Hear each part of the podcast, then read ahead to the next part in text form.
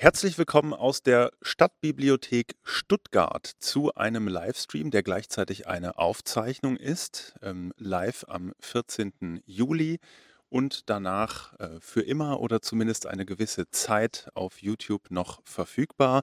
Ich stelle mich ganz kurz vor, mein Name ist Markus Pfalzgraf, ich arbeite für den SWR, moderiere und schreibe aber auch über Comics und organisiere das Stuttgarter Festival Comic Juju mit. Aber darum geht es heute nicht, denn wir haben uns nichts weniger als den Weltuntergang vorgenommen. Und zwar mit Katharina Greve. Herzlich willkommen. Hallo, guten Abend. Katharina Greve, für die wenigen, die sie nicht kennen, äh, geboren in Hamburg, lebt jetzt in Berlin, hat Architektur studiert, sich dann aber doch aufs komische und sequentielle Zeichnen verlegt und zwar sehr, sehr erfolgreich. 2010 der ICOM-Preis für ihr Debüt Ein Mann geht an die Decke. Sie hat aber auch den Sondermann oder den Deutschen Cartoon-Preis bekommen und 2016 den Max- und Moritz-Preis auf dem äh, wohl bedeutendsten äh, deutschsprachigen Comic-Festival, dem Comic-Salon Erlangen. Vielleicht zu Anfang ganz banal, fehlen dir solche Festivals gerade sehr? Ja, natürlich. Also das ist einfach so die, äh, die Kirsche auf der Sahne für alle Zeichner und das ist schon wirklich sehr schmerzhaft. Ohne. Ja, aber wie man sieht, nicht nur in Erlangen, sondern auch anderswo geht sehr, sehr viel online, äh, jetzt eben auch hier. Und äh, mitgebracht hast du uns dein aktuelles Buch Die letzten 23 Tage der Plüm. Wir werden auch gleich eine Passage daraus hören. Es geht also um Weltuntergang und ähm, ja, zunächst einmal natürlich die naheliegende Frage, wie kommst du auf so etwas? Wie kommst du auch darauf, so ein Volk und so einen Planeten, der jetzt plötzlich bedroht wird, zu erfinden? Also Weltuntergang hat ja schon viele, viele ähm, Künstlerinnen und Künstler vor mir inspiriert. Also ich äh, finde die Idee einer, einer Apokalypse natürlich irgendwie auch sehr mh, hm, inspirierend und ich fand es unglaublich komisch, ein, ein Volk zu erfinden, was sowieso schon quasi nicht mehr existent ist. Also es sind nur noch drei. Sie sind die letzten ihrer Art und die werden jetzt vom Weltuntergang bedroht. Also ich fand, da war schon von Anfang an so eine gewisse Komik drin und das ist ursprünglich äh, als äh, wöchentlicher Strip für die Taz entstanden und ich wollte etwas haben, also was schon von der Anlage her äh, komisch ist und auf ein sehr dramatisches Ende zusteuert und das fand ich irgendwie eine schöne Kombination. Mhm. Wir werden auch gleich sehr schnell merken, ähm, dass diese drei Exemplare vielleicht jetzt auch deshalb nur so wenige sind, weil sie nicht gerade die klügsten Lebewesen sind und sich die Evolution da vielleicht so ein bisschen gerecht hat? Naja, sagen wir, auf ihrem Planeten sind sie die Krone der Schöpfung, aber das sagt vielleicht auch viel über ihren Planeten aus. Ja, dann würde ich vorschlagen, hören und schauen wir doch mal rein. Gut, dann starten wir mal mit der Lesung. Ähm, wir begeben uns jetzt auf den kleinen Planeten Plymos irgendwo in einer fernen Galaxis. Tag 1. Schlechte Neuigkeiten, Stehrüm. Dieser pinke Punkt da oben kommt auf uns zu. Nach meinen Berechnungen stoßen wir an 23 Tagen mit ihm zusammen. Was bedeutet das, Pla? Wir werden alle sterben. Und was machen wir jetzt? Wir sind die letzten drei des stolzen Volkes der Plüm. Darum halten wir uns an unsere ehrenvollen Traditionen. Und die erste Plüm-Regel für ausweglose Situationen. Genau, die Plümschen Traditionen helfen immer weiter. Jawohl, die erste Regel. Gut, dann eins, zwei, drei und Panik! Wissenswertes über die Plüm. Die Plümmen vom Planeten Plymos sind ungeschlechtliche Kopffüßler. Sie vermehren sich durch Teilung, ähnlich den Bakterien auf der Erde. Die Plümmen sind recht ambitionslos und leben gern in den Tag hinein. Zwar ist ihre Welt karg, doch hält sie für die geringe Anzahl der Plümmen genug Nahrung bereit. So zum Beispiel durch Früchte des Summbaumes oder Lybosenwürmer, die lebendig geröstet am besten schmecken. Tag 2. So, jetzt haben wir auch die zweite Plümmregel für ausweglose Situationen befolgt und so viel Summerling getrunken, wie wir konnten. Der pinke Punkt steuert aber immer noch auf uns zu. Gähn. Und was machen wir jetzt? Was sagt die dritte Plümmregel? Es gibt keine dritte Plümmregel. So ausweglos war noch nie eine Situation, dass die zwei anderen nicht gereicht hätten. Wir müssen uns selbst was ausdenken. Kratz, kratz.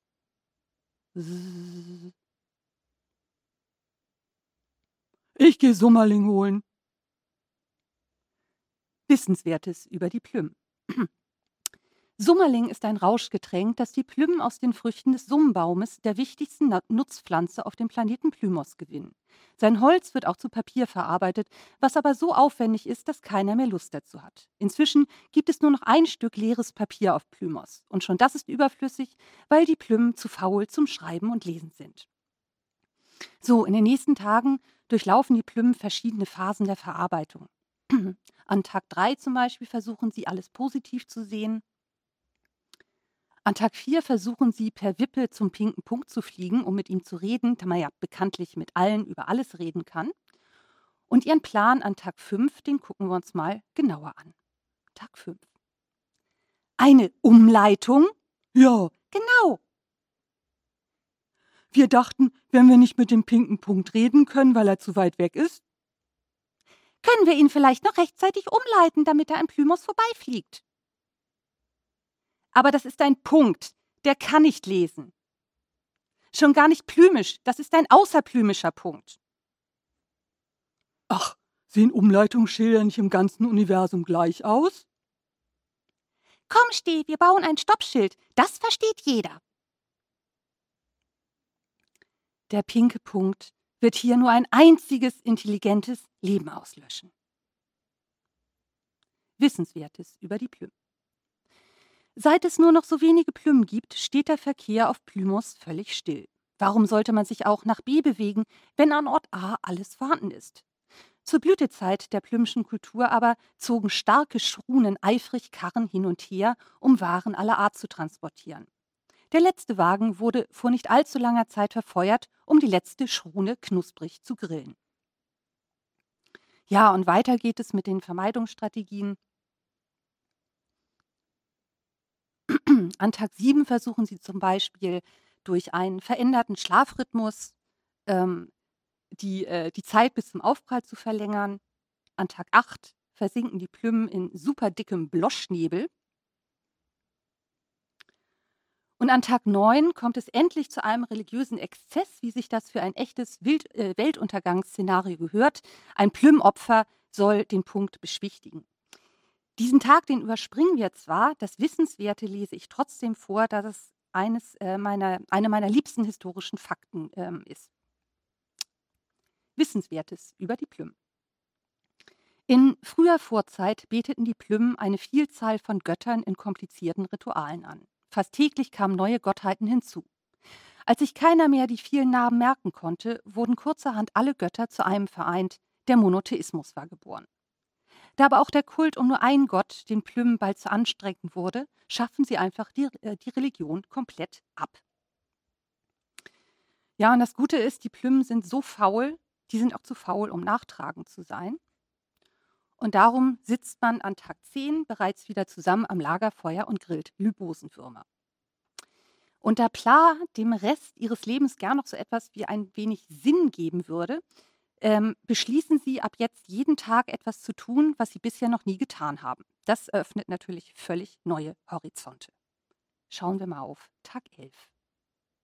Aua, aua, aua! Stopp, Steh, steh, stopp! Was soll das? Plüm verprügeln keine Plüm. Na siehst du, wir wollen jetzt doch Sachen machen, die wir noch nie gemacht haben. Und ich habe noch nie ein Plüm geschlagen. Das ist schon wieder eine wirklich blöde Idee, Rühm. Jetzt, äh, Rühm, jetzt sag doch auch mal was. Schließlich kloppt Steh auf dich ein. Also, das ist schon in Ordnung. Ich bin nämlich noch nie von einem Plüm gehauen worden. Da schlagen wir doch quasi zwei Fliegen mit einer Klappe. Aua, aua! Aua, aua! Wissenswertes über die Plüm. In alten Zeiten waren die Plüm ein sehr aggressives Volk. Wegen der kleinsten Kleinigkeit wurden Kriege geführt. Mal kämpfen die Gelbgrünen gegen die Mittel- oder Blaugrünen Plüm, mal die Kurzen gegen die Langen. Irgendwann fiel ihnen jedoch auf, wie viel Arbeit die Bestattung der Toten machte und verboten daraufhin den Krieg. Seitdem sind die Plüm sehr friedliebend, meistens jedenfalls. Tag 12. Uhuhu, uhuhu. Nun hört doch endlich auf zu heulen. Aber wir wollen uns reproduzieren. Genau, Steh und ich haben uns schließlich noch nie reproduziert. Wir alle haben uns noch nie reproduziert. Deswegen gibt es nur noch drei von uns. Und warum machen wir es nicht jetzt? Es ist die letzte Gelegenheit. Damit der pinke Punkt sechs Plüm statt drei Plüm zermalt und die äh, Katastrophe noch größer wird? Denk doch mal nach. Schnüff, schnüff. Dann sollten wir uns jetzt alle umbringen. Und der pinke Punkt erwischt keinen einzigen Plüm. Wissenswertes über die Plüm. Die ungeschlechtliche Vermehrung der Plüm ist anstrengend. Zuerst müssen sie viel essen, dann stark nachdenken. Unter großem Kraftaufwand teilen sie sich nun in ein Alt- und ein Neuplüm. Organisch sind sie gleich, doch behält, doch behält nur der Altplüm die Erinnerung an sein bisheriges Leben. Nach der Teilung leiden beide tagelang unter schrecklichem Trennungsschmerz. Darum ist die Reproduktion völlig aus der Mode gekommen. Ja, in den nächsten Tagen machen die Plüm weiterhin Dinge, die sie noch nie getan haben. Zum Beispiel schreiben sie eine Liste auf dem letzten Stück Papier des Planeten. Sie essen Sachen, die sie noch nie gegessen haben, wie diesen vergammelten Trufonten. Und am nächsten Tag haben sie dann schlimme Lebensmittelvergiftung, was sie auch noch nie hatten. Und den Tag 16, den gucken wir uns wieder genauer an. Hey, Pla, du machst ja den Stein kaputt. Ich mache nicht den Stein kaputt, ich schaffe eine Skulptur.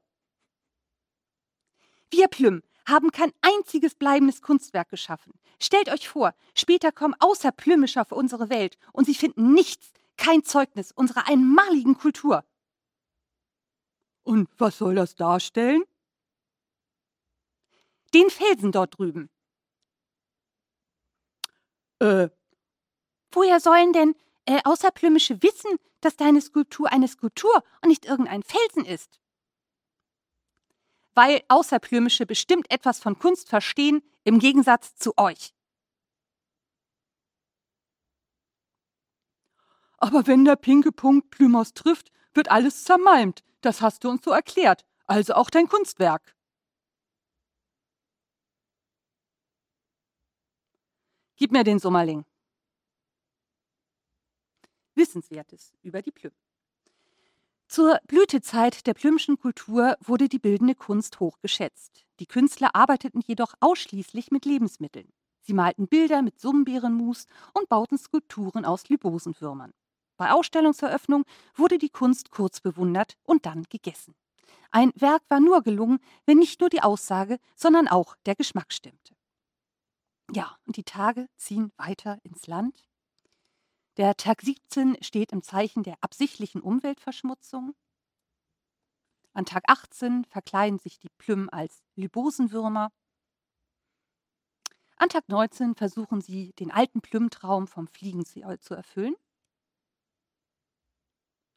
An Tag 20 machen sie das erste Mal ein mega Schaumbad in ihrem Leben. Und den Tag 21 gucken wir uns nochmal genauer an. Tag 21. Guck mal, Pla, was wir erfunden haben. Ihr habt was erfunden? Ein Ball? Aber Bälle gibt es schon seit Plüm Gedenken.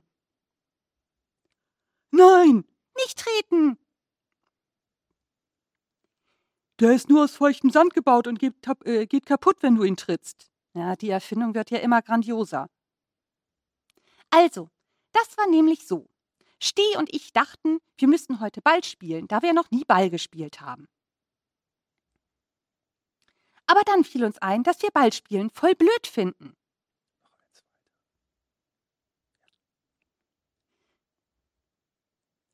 Darum haben wir einen Ball erfunden, dem, äh, mit dem man nicht spielen kann. Genial, oder? Das Schlimme, es ist irgendwie logisch. Wissenswertes über die Plüm.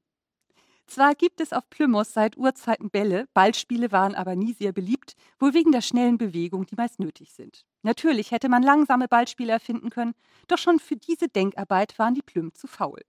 Stattdessen wurde jahrelang, wurde jahrhundertelang eine Runde Handball als Höchststrafe bei Diebstahlsdelikten verhängt. In dieser Epoche erreichte die Kriminalität auf Plymouth einen historischen Tiefstand. Tag 22. Aber Graben ist so schrecklich anstrengend. Also A, haben wir noch nie ein Loch gegraben und wissen darum nicht, wie Plymouth von innen aussieht. Und B, fällt euch nichts Besseres ein. Schon gut, wir machen ja mit. Puh, Stöhn, Klonk. Wahnsinn!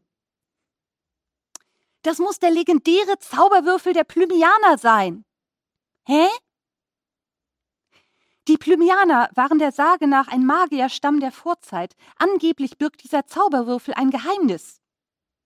Und keiner weiß welches. Jetzt haben wir noch genau einen Tag Zeit, das größte Mysterium der Plümheit zu entschlüsseln, bevor wir für immer ausgelöscht werden. Zeig mal. Mumpf. Nein! Knops, Knops, Knops. Also sein Geschmack kann es nicht gewesen sein.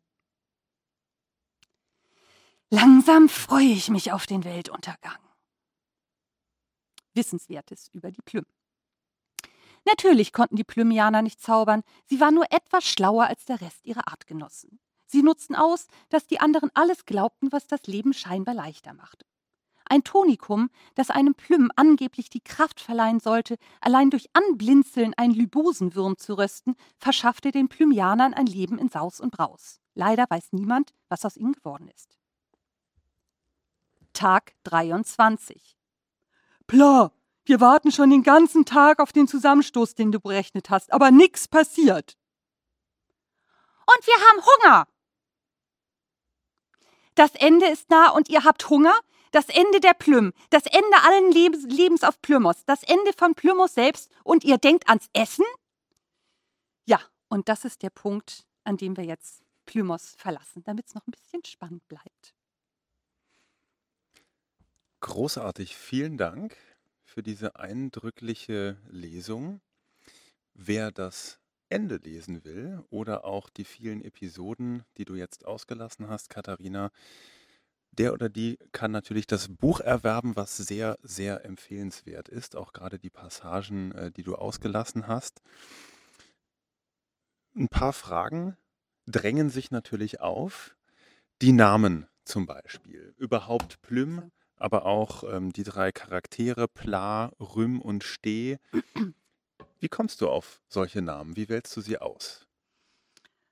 Ah, oh, das ist eine schwere Frage. Also, ich, ähm, wollte sehr kurze Namen haben. Ich wollte kurze Namen haben, die, ähm, zwar etwas also ein ein einen interessanten Laut, einen uns bekannten Laut ergeben, aber nicht direkt an etwas äh, an an einen irdischen Namen sozusagen erinnern oder jedenfalls im deutschsprachigen Raum. Also Plüm ist natürlich, Plüm äh, hat man das Gefühl, das ist irgendetwas. Also das kommt einem so bekannt vor, als wäre das etwas, aber es ist eigentlich ist maximal irgendwo ein kleiner Ort, keine Ahnung, in den Niederlanden oder, oder sowas. Und, aber die Namen von den drei, ähm, die heißen wirklich nichts in unserer Sprache und das fand ich irgendwie schön.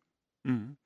Was auch auffällt, das sind die, die Formen und Farben. Das ist ein sehr, ja, ein, eine sehr klar strukturiertes grafisches Buch, finde ich. Auch dieser Planet, der immer größer wird und so, so bedrohlich im, im Hintergrund ist, sehr, sehr klare, strukturierte Formen.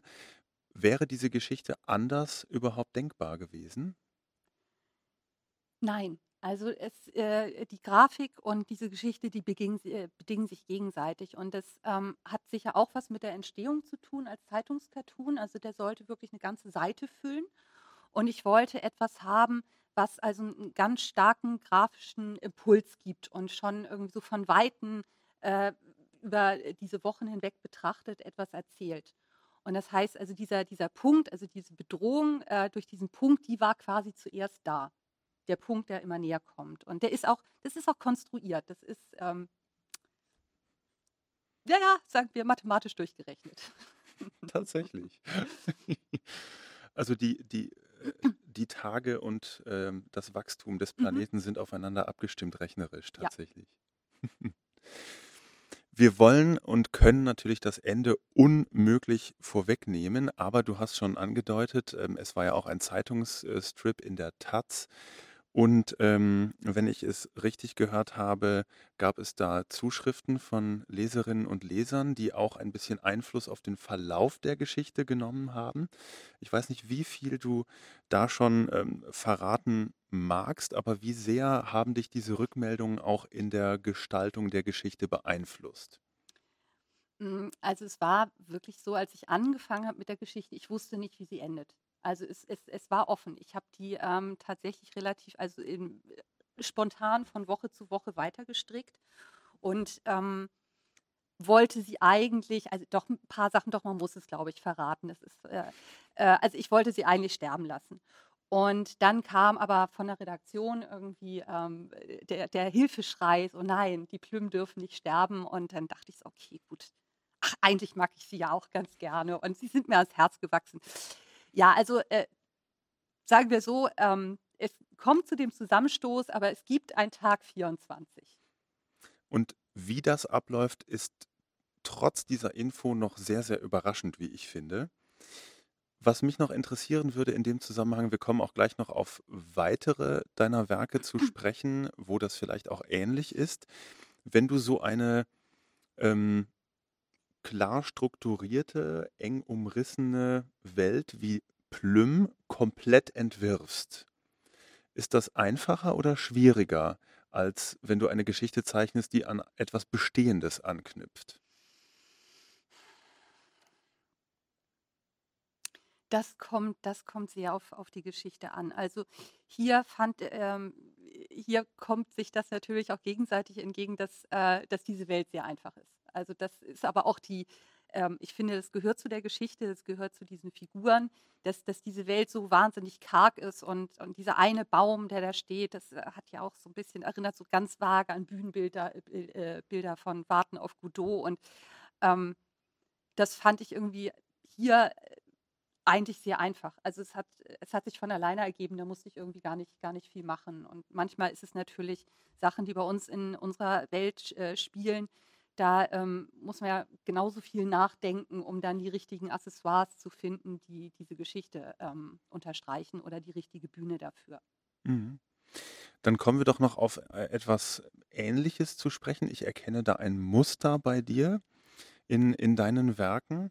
Und äh, zwar äh, gibt es eine andere Welt, die du erschaffen hast. Das ist die von Prinzessin Petronia. Vielleicht kann ich kurz einführen, dass das ein Strip ist, der auch ähm, zuerst gedruckt erschien, nicht in einer Zeitung, sondern in einer Zeitschrift, das Magazin. Und ähm, Prinzessin Petronia die dicke Prinzessin Petronia, wie der Strip heißt, der entwickelte sich über mehrere Ausgaben in dem Magazin, kam dann aber auch als Buch heraus. Und äh, Prinzessin Petronia ist die ähm, ungeliebte Cousine des kleinen Prinzen, an dem sie sich ein wenig abarbeitet und an dem sich auch Katharina Greve abarbeitet, wie wir jetzt gleich sehen werden. Und ähm, in diesem Strip, das kann man jetzt vielleicht nicht so gut erkennen, aber wir werden gleich ein paar Beispiele sehen, möchte sie, also Prinzessin Petronia, den kleinen Prinzen sogar töten. Macht Zerstörung, das ist diese Folge hier mit Jupiter aus dem Magazin, macht Zerstörung als Zeichnerin Spaß? Ja, also nicht nur als Zeichnerin, natürlich bin ich äh, äh, latent gewalttätig. Wer hat keine Gewaltfantasien? Also macht kaputt, was euch kaputt macht. Das ist doch weit verbreitet. Aber äh, ich habe natürlich den großen Luxus, dass ich dieser Sache in, in der Fantasie nachgehen kann, ohne wirklich irgendwie ähm, größeren Schaden anzurichten. Ist das auch so ein, ist, bist du dann so ein bisschen Schöpfergöttin als Cartoonistin und Comiczeichnerin? Oh ja, eine grausame. Kali, Die Zerstörerin. Ja, also das, das, das ist das Großartige. Also äh, man kann, wenn man sich so einen Kosmos überlegt, ähm, ja, man, man ist oder ich bin in diesem Falle Gott und das ist großartig.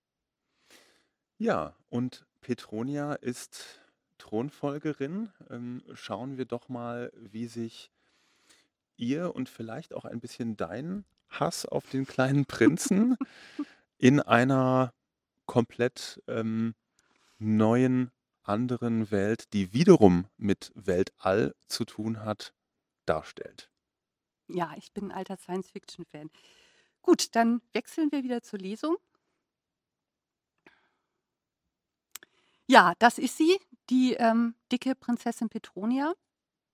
Und ähm, man sieht, sie sieht wirklich missmutig aus, aus gutem Grund. Sie ist, wie wir schon gehört haben, sie ist zwar die Tochter der Königin des Universums und damit Thronfolgerin, aber dummerweise ist ihr Cousin der ach so süße kleine Prinz. Und ähm, der ist nicht nur im ganzen Weltall beliebt, sondern er hat auch dann auch noch den größeren Planeten. Also Petronia lebt auf diesem kleinen Steinklumpen, der ungefähr die Größe eines Hüpfballs hat. Und ähm, kein Wunder, dass Petronia ihren gefühlsduseligen Cousin hasst.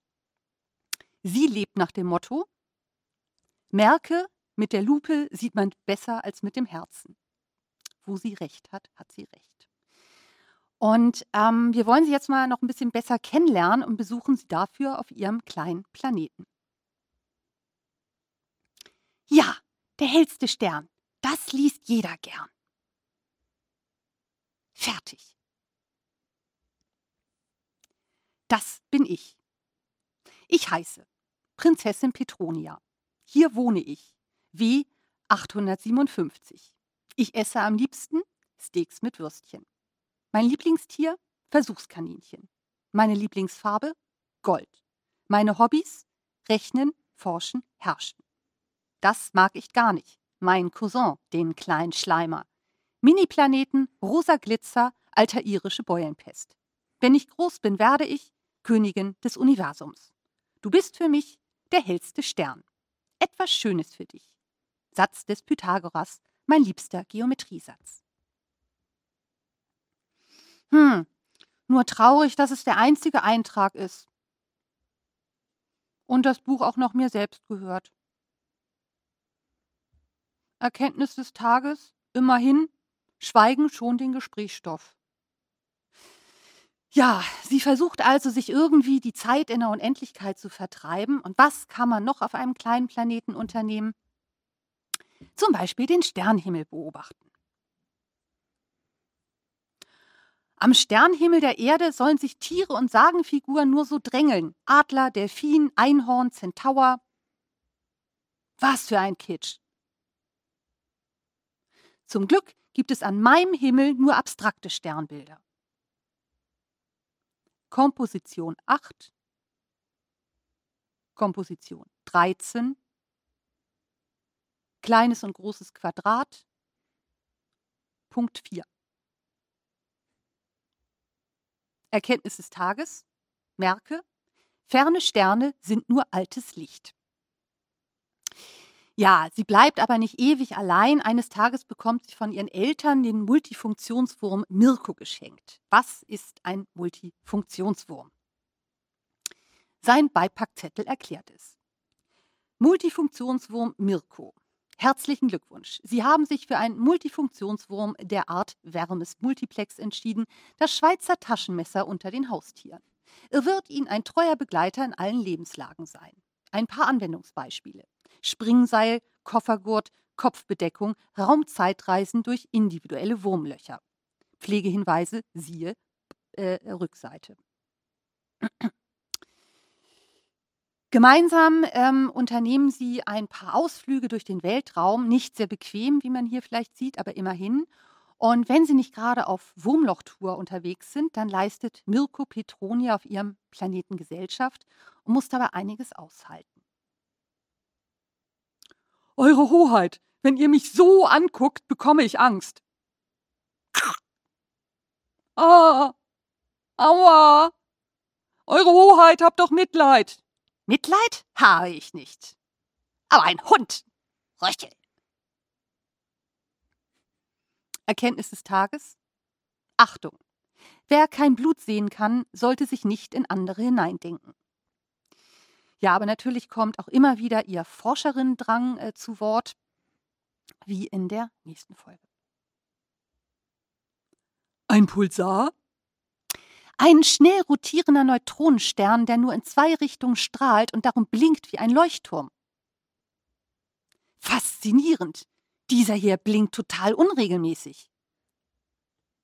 Kurzes Aufblinken, kurze Pause. Langes Blinken, Pause. Langes Blinken, lange Pause. Das sind Morsezeichen. Sicher eine Botschaft einer hyperintelligenten, seit Äonen ausgestorbenen Spezies. Das könnte die größte Entdeckung des Universums sein. Kritzel. Petronias Aufzeichnung. Punkt, Strich, Punkt, Punkt und so weiter. W-E-R. Was morsen Sie denn nun? Wer das liest, ist doof. So, damit sind wir auch schon am Ende von unserem kurzen Besuch. Das letzte Wort überlasse ich aber der Prinzessin. Allein als Alleinherrscherin, da bleibt mir nur die Selbstbeherrschung.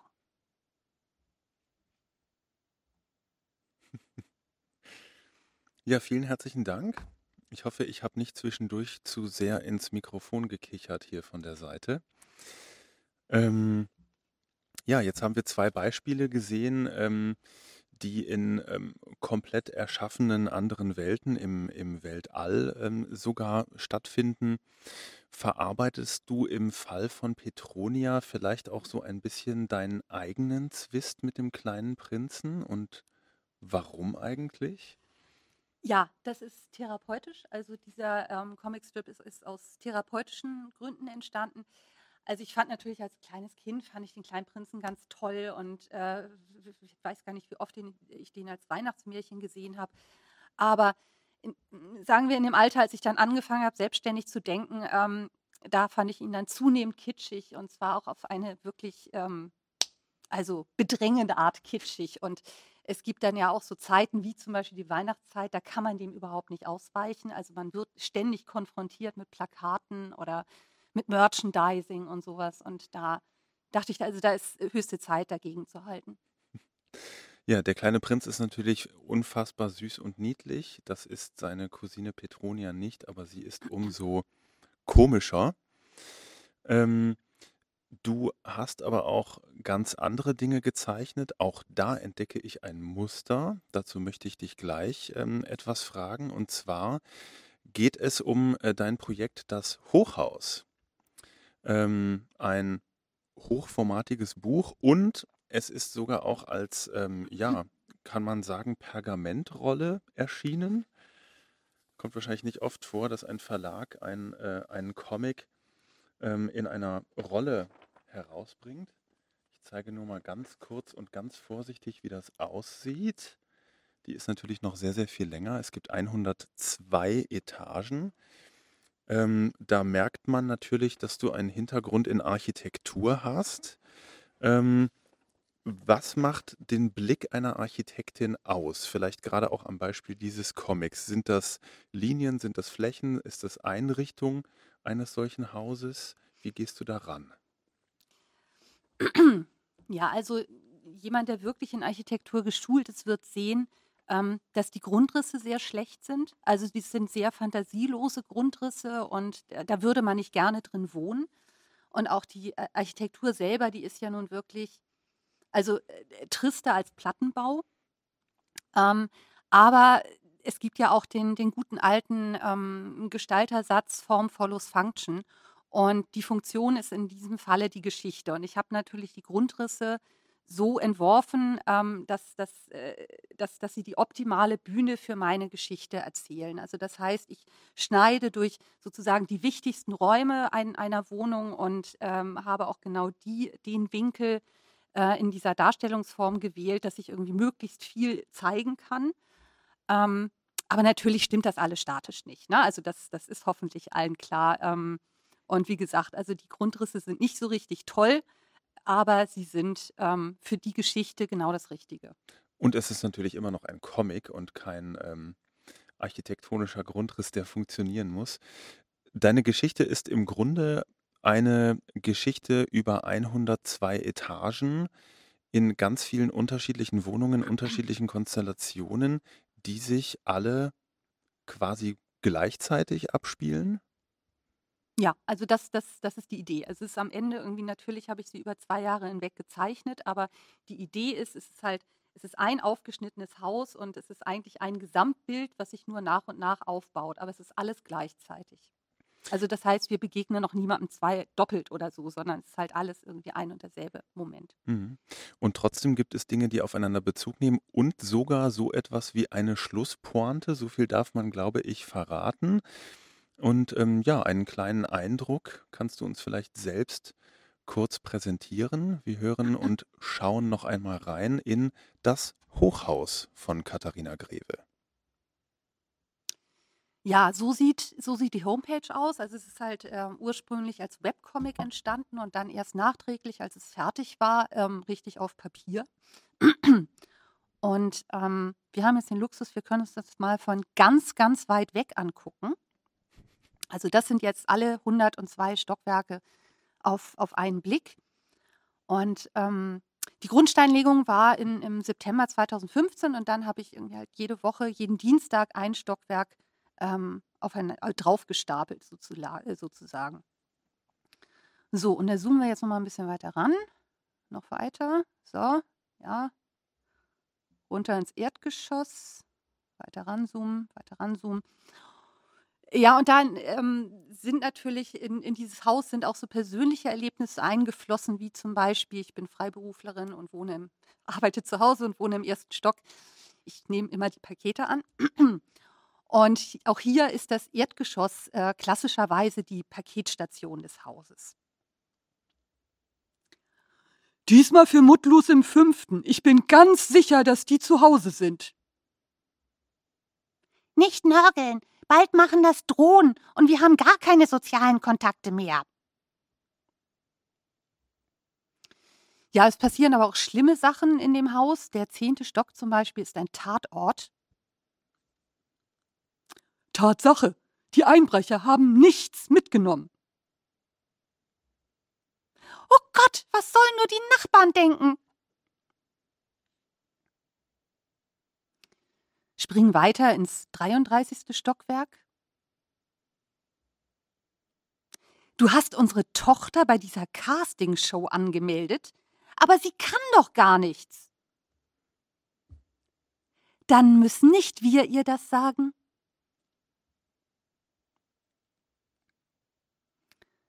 Auch im 38. Stock bahnt sich ein äh, Familiendrama an.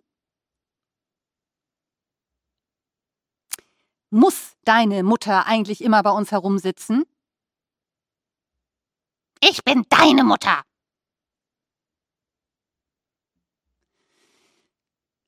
Im 43. Stock, da ist gerade der Pizzabote. Einmal Mar Margarita. Danke. Übrigens, wir würden gern mit Ihnen über Gott sprechen. Herrje, wir sind Zeugen Jehovas, die sich nicht aus dem Haus trauen. Langsam wird das teuer. Und ähm, das 64. Stockwerk, das wird beruflich genutzt. Drei Monate Wahrsagerin Lydia und kein einziger Kunde. Ich hab doch gesagt, die Idee ist Mist. Verdammt, er ist besser als ich. Ja, das waren jetzt nur ganz paar kleine Stippvisiten. Ja, wie gesagt, das Haus steht auch noch komplett im Netz. Da kann man sich ähm, durchklicken oder man kann es auf Papier lesen. Ja, wunderbar, vielen Dank. Ähm, Katharina Greve, das Hochhaus für dieses Werk hat sie übrigens den Max- und Moritz-Preis 2016 bekommen. Und mir ist gerade noch einmal aufgefallen beim Hören und Sehen und Lesen, 2016 Menschen, die ihre Wohnung nicht verlassen, Menschen, die die Paketstation des Hauses werden, das ist etwas, was 2020, 2021, vielleicht auch wieder 2022 seltsam aktuell ist. Ja, da müsste man noch, aber noch mal irgendwie halt ein komplett neues Haus bauen, irgendwie was wirklich sich irgendwie mit dieser Pandemie beschäftigt. Also hier ist es ja so, da kommen auch Leute gerade von der Arbeit nach Hause und wir haben nur irgendwie eine Person, die wirklich im Homeoffice sitzt. Also so, ähm, man sieht schon, dass es irgendwie aus einer anderen Zeit kommt noch. Aber mit einigen Vorahnungen vielleicht schon. ähm, diese 102 Etagen Kommen da jemals noch welche hinzu? Das wäre ja gerade im Webcomic durchaus möglich oder ist das für dich ein abgeschlossenes Projekt? Also es wäre natürlich, natürlich theoretisch möglich und ganz am Anfang, als diese, diese Idee in meinem Kopf entstand, da dachte ich auch, es wäre super, ein unendliches Haus zu bauen. Ähm, aber ich bin dann irgendwann drauf gekommen, dass Unendlichkeit dann doch irgendwie so eine Form von Beliebigkeit in, in sich äh, quasi automatisch trägt. Und ich fand es schön, dass ich, ähm, äh, dass, dass ich der Sache wirklich einen Schlusspunkt geben konnte. Es war irgendwann für mich dann erzählerisch doch wichtig. Also theoretisch schon, praktisch nicht. Und ich glaube, ich mache es auch nicht mehr auf, weil wir, genau das hatten wir ja schon, es ist halt ein Zeitpunkt. Es ist ein Zeitpunkt, zu dem das spielt. Und da sind natürlich irgendwie auch, also ich habe schon versucht, irgendwie auch aktuelle politische Sachen da drin aufzunehmen. Ich habe jetzt gerade so sehr ähm, sagen wir, aus der Zeit gefallene äh, Sachen vorgelesen, die eigentlich immer funktionieren. Aber da ist auch ähm, die Flüchtlingskrise 2015 drin und, und aktuelle Sachen, die da zwar möglichst zeitlos, aber trotzdem mit einfließen. Und irgendwann merkt man dann auch, dass es nicht mehr wirklich aktuell ist. Und ich glaube, ähm, das würde dann dem Projekt an sich schaden. Also ein Ende finden finde ich gut. Magst du auch die Pointe zu sehr? Bist du da auch zu sehr Karikaturistin vielleicht? Ah, das kann sein. Also mir ist die Pointe wichtig, ja. Mhm. Was auch auffällt, ähm, ein weiteres Muster, das ich bei dir meine entdeckt zu haben, das Haus hat 102 Etagen. Die Petronia Comics waren im Magazin immer auf Seite 101. Und die Plüm haben auch 102 Seiten beziehungsweise 104 Seiten, je nachdem, wie man es betrachtet. Was hat es mit diesen Zahlen auf sich? Ich glaube, da bist du einer Zahlenmystik auf die Spur gekommen, die mir so noch gar nicht bewusst war. Äh, da gibt es keinen Plan hinter. Äh, Finde ich interessant, muss ich mal nachzählen, aber es ist, es ist kein, äh, kein, kein Plan. Also ich mag Zahlen, das schon, aber keine, keine mystischen Verbindungen zwischen diesen Geschichten. Und du magst aber auch die 102, hast du, glaube ich, an anderer Stelle mal gesagt. Wie, wie kann man äh, Zahlen und vor allem bestimmte Zahlen mögen? Ja, wie kann man Zahlen mögen? Also das ist, äh, wie kann man, es gibt ja auch Menschen, die mögen Farben. Ich mag auch verschiedene Farben und ich, für mich haben Zahlen ähm, einen, einen Klang oder ein, eine, eine äh, geistige Form, die ich mag oder nicht mag. Und ähm, ich finde 100, also ich finde die 102 zum Beispiel gut, weil, hm, also 100 ist irgendwie alles. Die 101 sind besetzt mit den 101 Dalmatinern. Und ähm, ich brauchte auch äh, aus Gründen irgendwie der, der inneren Symmetrie und so, ich brauchte eine gerade Zahl. Und ich finde 102 einfach, die ist irgendwie so ganz knapp, so ein bisschen daneben.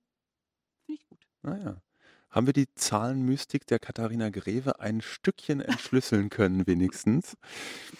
Wir haben es schon angedeutet, ähm, du bist nicht nur ähm, Comic-Autorin im Sinne von äh, ganzen Büchern oder gar Schriftrollen, sondern auch Karikaturistin, Cartoonistin. Ähm, du ähm, schreibst auch viel für die Titanic, hast, glaube ich, die neue Frankfurter Schule auch so ein bisschen zu deinen Vorläufern erklärt. Wie ist das eigentlich, wenn du Cartoons zeichnest, vor allem wenn du auch ähm, Witze schreibst oder zeichnest, beispielsweise für die Titanic?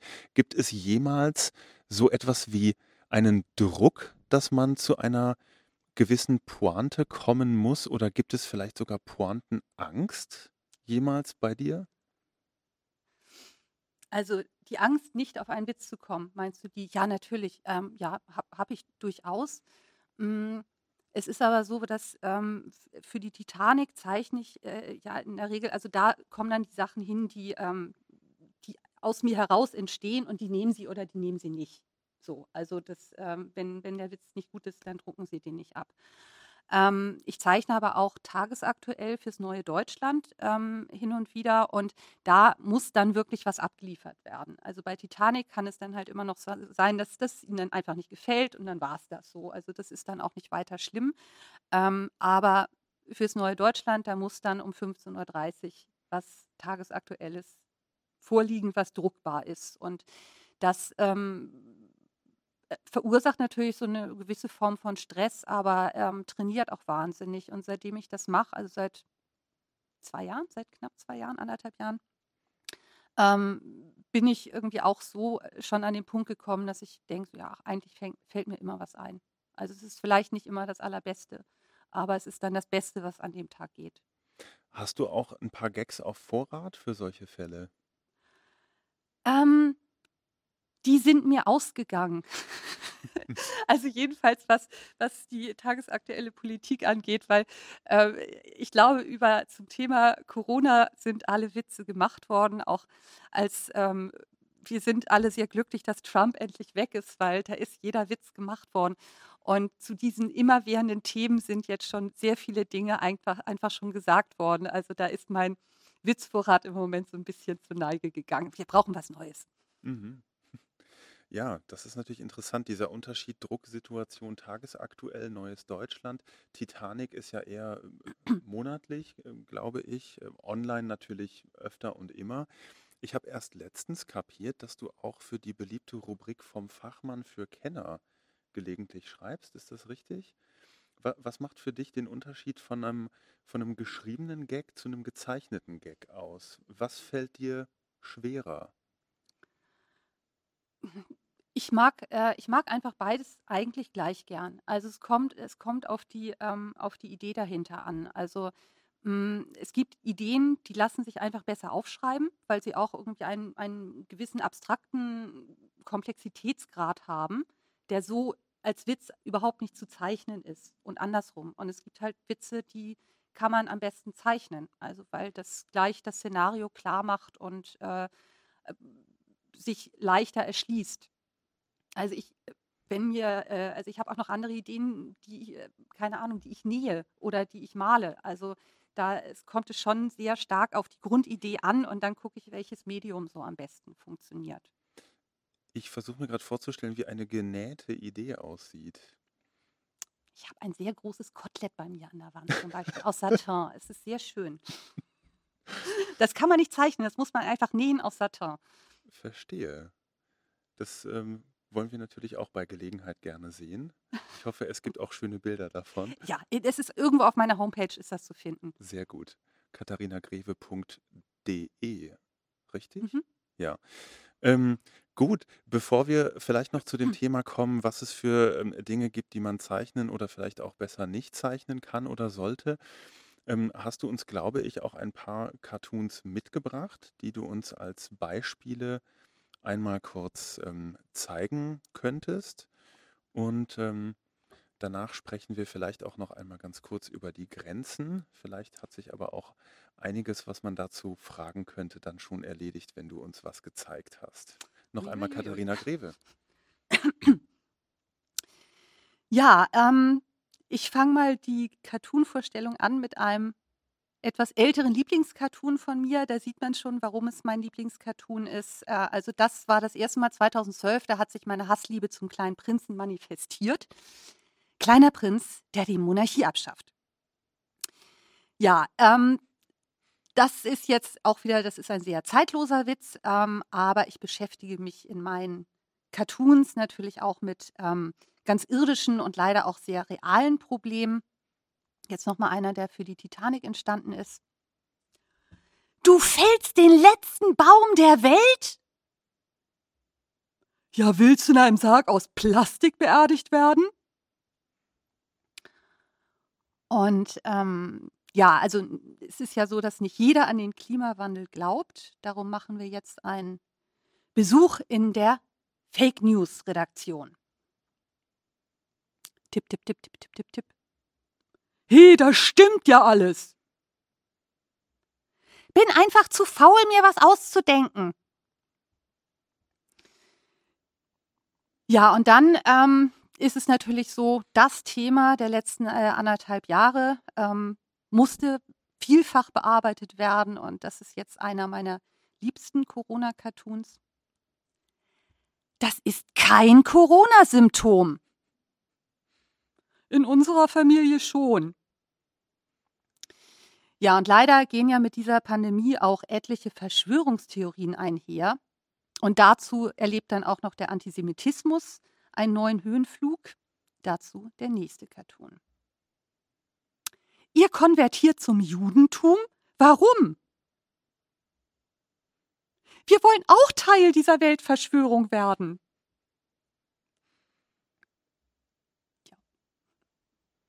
Ein kurzer Einblick. Ja, schönen Dank. Ähm, der letzte Cartoon, den du gerade gezeigt hast, ist, glaube ich, auch äh, Titelbild eines Buches Antisemitismus für Anfänger, ähm, das du gestaltet hast, wo auch viele andere Zeichnerinnen und Zeichner drin vorkommen. Das ist natürlich ein sehr schwieriges Thema. Und äh, klar, ähm, Karikatur darf alles, Satire darf alles. Ähm, aber gibt es gerade bei diesem Thema etwas, wo du wo du gedacht hast, irgendwie da ist vielleicht eine Grenze erreicht oder das könnte vielleicht mit diesem Buch Antisemitismus für Anfänger auch irgendwie Probleme geben vielleicht?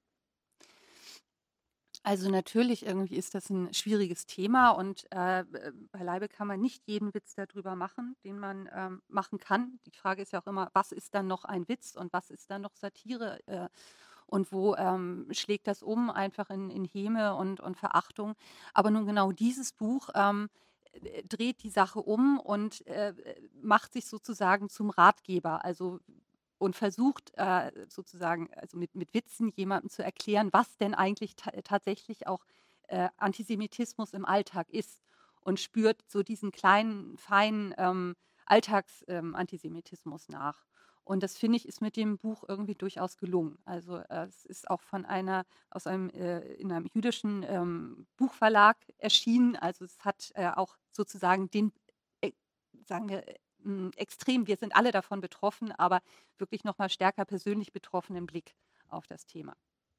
Ist das dann vielleicht auch der Unterschied? Es macht sich ja nicht über ähm, jüdische Menschen lustig, sondern es macht sich gerade im umgekehrten äh, Fall über Mhm. Antisemitismus lustig. Ist das so eine Richtschnur, wie so ein Thema funktionieren kann, dass man eben nicht auf marginalisierte Gruppen oder Gruppen, die vielleicht gerade aktuell bedroht sind durch bestimmte Herausforderungen, dass man da nicht noch zeichnerisch draufhaut, sondern das gerade umdreht? Ja, das sollte man ja sowieso nicht. Also Satire ist ja nicht, nicht, die, äh, nicht die Waffe des Starken gegen den Schwachen. Und ähm, es richtet sich natürlich gegen die dummen Menschen, die ähm, sich versuchen äh, zu erheben über irgendjemanden, den sie aus, ich weiß nicht, äh, ach, religiösen Gründen, ähm, sexistischen Gründen oder welchen Gründen auch immer irgendwie schlechter finden. Und ähm, das, das versucht dieses Buch und das finde ich, das gelingt ihm auch. Mhm. Ja, auch wenn das natürlich ein, ein heißes Eisen ist und, und ein Thema, ähm, das durchaus auch heikel ist und oder zumindest so aufgefasst werden könnte. Du scheust dich aber wirklich auch ähm, gar nicht vor großen ähm, Weltreligionen, zumindest nicht vor den Mächtigen dieser Religionen und hast uns, glaube ich, noch zum Schluss eine wie kann man sagen, Prophezeiung mitgebracht. Ja, ähm, wir hatten ja eben, also bei den, bei den Cartoon-Themen, die wir da hatten, das ist ja, äh, da, da reagiere ich, da reagiere ich irgendwie auf die Welt. Und äh, ich habe mal ein Beispiel dafür gesucht, irgendwie, dass, mh, hm, dass Cartoon auch äh, sozusagen fast Auslöser für andere Anlässe sein kann. Und dieses Beispiel, ähm, das Ganze fängt damit an, dass vor ziemlich genau zehn Jahren Loriot starb und die FAZ äh, einige Zeichner fragte, ähm, einen Cartoon zu zeichnen, der irgendwie äh, ähm, sein, sein Övre behandelt. Und das war mein Cartoon, also der Papst vom Fernseher, Ziehung der Lottozahlen. Heiliger Strohsack, morgen kündige ich. So, so weit, so gut.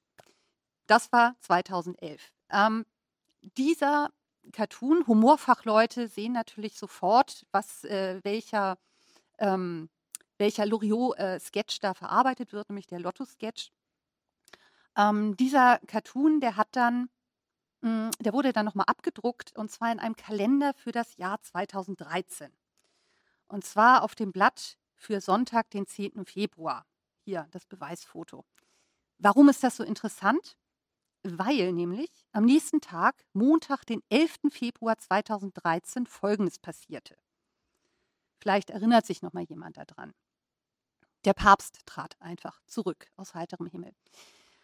Und ähm, dieses Kalenderblatt, ja, ähm, wurde dann plötzlich zu einer mystischen Prophezeiung, was ich überhaupt nicht mitgekriegt habe, weil ich wusste nicht, auf welchem Tag welcher Cartoon von mir abgedruckt wurde.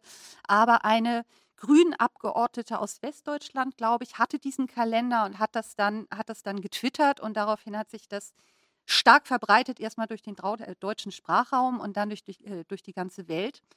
Und erst Montagmittag ungefähr meldete sich der Verlag bei mir. Ähm, also ziemlich aus, aus dem Häuschen und meinte, die Telefone ste stehen ja nicht mehr still irgendwie. Sie muss diese Journalisten jetzt zu mir ableiten. Und äh, es war tatsächlich ein ganz bisschen irre, weil ich daraufhin tagelang, also äh, gefühlt jedem deutschen Boulevard oder Lokalblatt ein Interview zu dem Thema gegeben habe.